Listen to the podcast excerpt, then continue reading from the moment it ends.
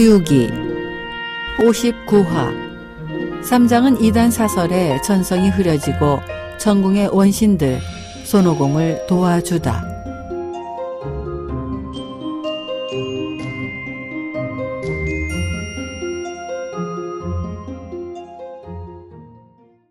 지난 시간 혼자 순찰을 나섰던 팔개를 잡은 응각은 동굴 속으로 끌고 들어가 금각에게 보고했습니다.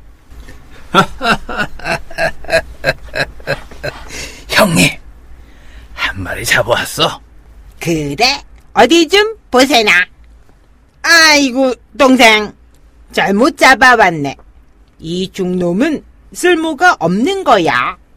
대왕님, 쓸모가 없는 중이면 어서 놔주시오. 부질없이 죄받을 일 하지 마시구려. 에이, 형님. 이놈을 놓아줘선 안 돼요. 크게 쓸모는 없더라도 당승과 한물이니 잠시 뒤에 있는 맑은 못에 담가두었다가 털을 벗기고 소금에 절여서 흐린 날 술안주라도 해먹자고요. 은각의 말에 팔개는 가슴이 뜨끔해지고 졸개들은 팔개에게 달려들어 못 속에 집어넣었습니다. 한편 산기슭에 앉아 기다리고 있던 삼장은 귓볼이 따갑고 눈꺼풀이 푸들거려 도무지 마음을 진정할 수 없었습니다. 오공아, 이번엔 팔개가 왜 이리 오래도록 돌아오지 않는 게냐? 스승님, 아직도 팔개의 성미를 모르십니까? 팔개의 성미라니. 이 산속에 만일 요괴가 있다면 팔개는 한 발짝도 앞으로 나가지 못하고 반드시 허풍을 쳐가며 되돌아와 저에게 알렸을 겁니다. 모르면 몰라도 요괴가 없으니 길이 순조로우니까 그냥 가버린 것 같습니다. 아니, 내 말대로 그냥 가버렸다면 이 넓은 산 어느 곳에서 우리가 만난단 말이더냐? 그런 걱정 마시고 말을 타십시오. 그 녀석은 워낙 느려 터진 성미라 걸음이 퍽 더딜 것이니 저희가 이제 말을 좀 다그쳐가면 곧바로 따라잡을 수 있을 것입니다. 삼장 일행은 서둘러 산속으로 길을 재촉하며 나섰습니다. 같은 시각 동굴에서는 금각이 음각을 불러 삼장 일행도 곧 이곳을 지날 것이니 절대로 놓치지 말라는 당부를 하고 있었습니다. 이에 은각은 졸개들을 데리고 다시 순찰을 나서는데 한참을 걸어가니 눈앞에 상서로운 구름이 감돌고 신비로운 기운이 서려 있는 것을 발견하게 되었습니다. 음, 저기 당나라 중에 오는구나. 어디에 그 중이 있습니까? 보이지도 않는데피요. 음, 흔히 착한 사람의 머리 위에는 상서로운 구름이 뜨고 악한 사람의 머리 위에는 검은 기운이 서리는 법이지. 저기 저 당승은 원래 금성 장로의 화신으로 10대에 걸쳐 수행을 쌓은 훌륭한 인물이기에 저렇게 상서로운 구름이 감돌고 있는 거다. 저기 저게 안 되느냐? 은각이 손으로 가리키는 것과 동시에 삼장은 말 위에서 진저리를 쳤습니다. 제자들아, 난 어째서 이렇게 자꾸 진저리가 쳐지는지 모르겠구나. 채증에 걸리신 게 아니실까요? 무슨 허튼 소리. 스승님께서 이런 깊은 산속을 걷다 보니 너무 소심하신 성격 탓으로 뭔가에 놀라신 게지. 하지만 염려 마십시오. 이 오공이가 철봉으로 길을 열어 곧 스승님의 마음을 진정시켜 드립지요. 오공은 즉시 철봉을 비껴들고 말 앞에서 자세를 갖춘 후 위로 세 번, 아래로 네 번, 왼쪽으로 다섯 번, 오른쪽으로 여섯 번 찔러 신통력을 부리니 삼장의 눈에 그것은 참으로 세상에 둘도 없는 장관이었습니다. 오공이 이렇게 길을 헤치며 나아가는 모습에 은각은 간담이 서늘해졌습니다. 오호, 몇 해 전부터 손행자란 이름은 익히 들어왔지만 오늘 직접 눈으로 보니 과연 헛소문이 아니었구나. 대왕님! 지금 누구를 그리 칭찬하시는 겝니까? 저희가 얼른 가서 금각대왕님께 지원병을 요청하고 오면 저런 원숭이 따위는 어쩔 수 없지 않을까요? 이것도 저것도 아니면 저 당승을 잡아먹는 걸 포기하고 그대로 보내주시면 좋지 않겠어요? 맞아, 맞아. 그래, 그래. 음, 지금 우리의 병력으로는 저놈을 당해낼 수는 없는 노릇이다. 그렇다고 또 경솔하게 보낼 수도 없는 일. 저 당승 꼭 잡아먹어야 하니까 말이다. 그래, 잠시 생각 좀 해보자. 섣불리 손을 댔다가는 도리어 빛조차 보기 어렵게 될 수도 있으니 먼저 당승의 마음을 움직여서 그의 환심을 산 뒤에 다시 꾀를 쓰면 잡아낼 수도 있을 것 같구나. 졸개들을 모두 본체로 보낸 은각은 산 아래 길섭으로 뛰어내려 늙은 도사로 둔갑을 하였습니다. 곧바로 큰 길로 나아가 발목을 다친 도사가 되어 발등에 피를 줄줄 흘리면서 신음소리를 냈습니다. 아이고 아이고 아이고 아이고 아이고 아이고 아이고 아이고 아이고 아이고 아이고 아이고 사람 좀 살려주세요. 아무도 없어. 아니, 인가라곤 전혀 볼 수 없는 이런 산 속에서 웬 사람이 소리치고 있는 게지? 아마 누가 범이나 독사에게 놀란 모양이로구나. 거기 봉변을 당한 분은 뉴시오. 어서 이리로 나와 보시구려. 삼장의 목소리를 들은 은각은 풀던 불 속에서 기어나와 삼장의 말 앞에 이르자 무턱대고 땅에다 머리를 조아렸고 삼장은 나이 많은 도사임을 확인하고는 측은한 생각이 들어 급히 말에서 내려 도사를 안아 일으켰습니다. 아이고 아이고 아이고 아이고 아이고 아파라. 아이고 아이고 아이고. 도사가 죽는 소리를 하자 삼장이 살펴보니 도사의 발에서 선지피가 흐르고 있는 게 아니겠어요? 아니, 도사님, 어디서 오시는데 발은 또 어쩌다 그리 되셨습니까? 어, 이 산에 어, 깨끗하고 조용한 도관이 있는데 저는 그 도관에 사는 도사랍니다. 실은 그저께 이산 남쪽에 있는 시주님 댁에서 도사들을 청해 별님에게 제를 올리고 음식까지 나눴는데 날이 저물어 제자와 함께 밤길을 걷다가 갑자기 사나운 범이 나타나서 제자를 물어가 버리고 저는 혼이 빠져서 죽을 힘을 다해 도망치다 넘어져서 그만 발을 다치고 말았습니다요. 이렇게 만난 것도 인연인데 저를 불쌍히 여겨서 저의 도관으로 데려다만 주신다면 그 은혜 꼭 보답하겠나이다. 아이, 도사님, 우린 의관은 달라도 수행하는 이치는 마찬가지가 아닙니까?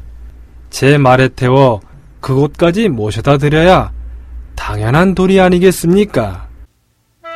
어이구, 성의는 고맙습니다마는 이 발목뿐만이 아니라 넓적 다리까지도 다쳐서 말을 탈 수가 없겠는데요. 누가 혹 업어주신다면 모를까? 오정아, 내 짐을 말 잔등에 옮겨 신고 도사님을 업어야겠다. 스님, 전 범한테 혼난 때문인지 이 얼굴 검은 스님을 보니 무서워서 업히기가 왠지 싫습니다. 그래, 오공아, 그럼 내가 업어다 드리도록 해라. 네, 네, 스승님. 제가 업어다 드리지요. 은각은 그가 오공인 것을 알아보곤 더는 군소리 없이 업어주기를 기다렸습니다. 응? 사람 볼 줄도 모르는 도사라군. 내게 업혀도 될 걸 구태여 딴 사람에게 업힐 건 뭐요? 저 사람은 이제 스승님이 안 보이는 곳에 가서 당신을 아예 칼날 같은 바위돌에다가 메어붙이고 말 거요. 이 더러운 요괴놈아. 난 내가 누군지 단박에 알아봤단 말이다. 그따위 거짓말로는 당승을 속일 수 있어도 이 오공은 못 속인다고. 내 놈이 우리 스승님을 잡아먹을 생각이지만 우리 스승님은 그런 예사로운 인물이 아니란 말이다. 내가 먹어볼 생각이면 내게 절반 이상은 넘겨줘야 할걸. 은각은 오공의 입속말을 알아듣고 짐짓 이렇게 대꾸하였습니다. 스님, 저는 양갓집 자손으로 태어나 도사가 된 사람으로 오늘 불행하게 이런 변을 당해서 그렇지 결코 요괴가 아닙니다. 범이 그리 겁나면 어째서 북두경을 외우지 않는 것이요? 이봐라, 오공아. 사람 한 목숨을 구해주는 건 7층 불탑을 짓는 것보다 더 낫다고 했다. 이왕 업어드릴 바에야 곱게 업어드릴 노릇이지.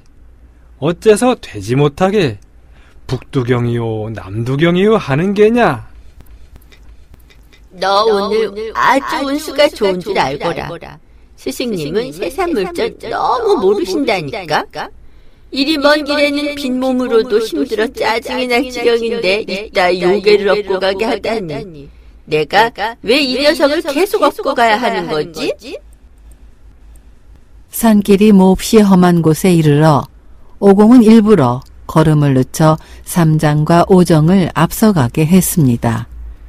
이런 오공의 속마음을 눈치챈 은각은 사실 산을 옮기고 바다를 메우는 술법을 알고 있는 요괴였습니다. 하여 오공의 등에 엎인 채 주문을 외워 수미산을 들어다 오공을 눌러버리려 했습니다. 오공은 황급히 머리를 옆으로 피하는 순간 수미산은 오공의 왼쪽 어깨를 내리 눌렀습니다. 이번에는 아미산을 들어다 눌러버리려 하였으나 오공은 오른쪽 어깨에 받아 메었습니다. 오공이 큰 산 두 개를 어깨에 떠맨 채 쏜살같이 삼장을 뒤쫓아 가는 것을 보고 은각은 깜짝 놀라 온몸에 식은 땀이 주르륵 흘러내렸습니다. 은각은 다시 정신을 가다듬고 주문을 외워 이번에는 태산을 들어다 오공의 머리를 내리 눌렀습니다. 이쯤 되자 오공으로서도 더는 몸을 지탱할 수가 없어 마침내 눈, 귀, 코와 입에서 피를 쏟고 쓰러지고 말았습니다. 신통력을 부려 오공을 산 밑에 깔아버린 은각은 급히 바람을 타고 삼장을 뒤쫓아가서는 구름 사이로 손을 뻗쳐 마류의 삼장을 채워가려 했습니다. 오정이 그걸 보고 황급히 보찜을 내던지고 항요장으로 가로막아 나섰습니다. 은각은 칠성검을 비껴들고 오정과 싸움을 벌였습니다. 요괴는 엄청난 신통력을 드러내며 당삼장을 사로잡는데 심혈을 쏟고 있었고 오정은 오직 스승을 보호하는 일에만 힘쓰느라 죽고 사는 일 따위는 이미 초월해 있었습니다. 두 사람이 싸우면서 토해내는 구름과 안개가 하늘에 가득 차 흩날리는 흙먼지, 바람에 북두칠성이 가려져 버릴 지경이고 붉은 해마저 빛을 잃고 희미해질 정도였습니다. 두 사람이 맞부딪히기를 발구해 오정은 요괴의 엄청난 힘에 밀려 폐색이 짙어가고 있었습니다. 오정이 막아낼 재간이 없어 도망치려는 순간 은각은 오정의 보장을 누르며 손바닥을 펴서는 오정을 붙잡아 왼쪽 겨드랑이에 끼고 오른손을 뻗쳐 마류의 삼장을 거머 잡았습니다. 형님, 중놈들을 모조리 잡아왔어. 그래? 어서 어서 끌어들여당. 아, 아, 아, 아니 동생 동생 또 잘못 잡아왔네 그려. 아니 형님, 당나라 중을 잡아오라고 하지 않았어. 당나라 중은 틀림없지만 신통령이 대단한 그 손가놈은 못 잡지 않았나. 그놈은 신통력이 대단하고 둔갑술이 무서운 놈이야. 만일 우리가 그 스승을 잡아먹는다면 그놈이 가만히 있을 성 싶은가? 아마도 우릴 찾아와 행패를 부릴 테고 우리는 무사하지 못할 거란 말일세. 형님도 참 뭘 그래 손행자가 대단하다고 죽혀 세우는 거요. 내가 보기에는 별거 없던데 말이요. 아니 아니 동생 그럼 자네가 그놈까지 잡았단 말이야? 그놈은 내가 이미 큰 산세 개로 옮겨다가 눌러놓았기에 꼼짝도 할 수 없단 말이지. 그러니까 내가 저렇게 당승과 그 일행들을 다 끌고 온 거 아니요? 하하하하 정말로 잘 되었군. 얘들아 어서 술상을 내다 둘째 대왕님께 승리의 술잔을 올려드려라. 형님, 술은 잠시 그만두고 먼저 저팔계를 물에 건져 달아매 놓게 합시다. 하하 동생 솜씨가 정말 이만저만 아니로구먼. 그런데 토냉자도 어떻게 방법을 써서 잡아다 같이 쪄먹었으면 좋을 텐데. 형님, 걱정 마셔. 부하 두 놈에게 보물을 한 개씩 가져가게 해서 그 속에 넣으라고 하면 그만이니까요. 그래 무슨 보물을 가져가게 할 셈인가? 음, 형님의 양지 옥정병과 저의 자금홍 호로병을 가져가게 하겠소.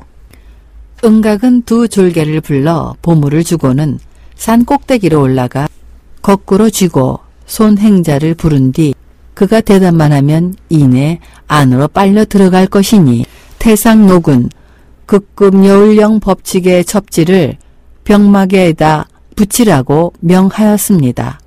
그렇게 되면 손행자는 한 시간 삼강 만에 녹아서 고름이 될 거라고 덧붙여 말했습니다. 두 졸개는 보물을 받아들고는 그 길로 오공을 잡아 넣으러 떠나갔습니다. 과연 삼장과 오정은 은각에게서 헤어날 수 있을까요? 오공은 또 어떻게 될까요? 다음 시간을 기대해 주세요.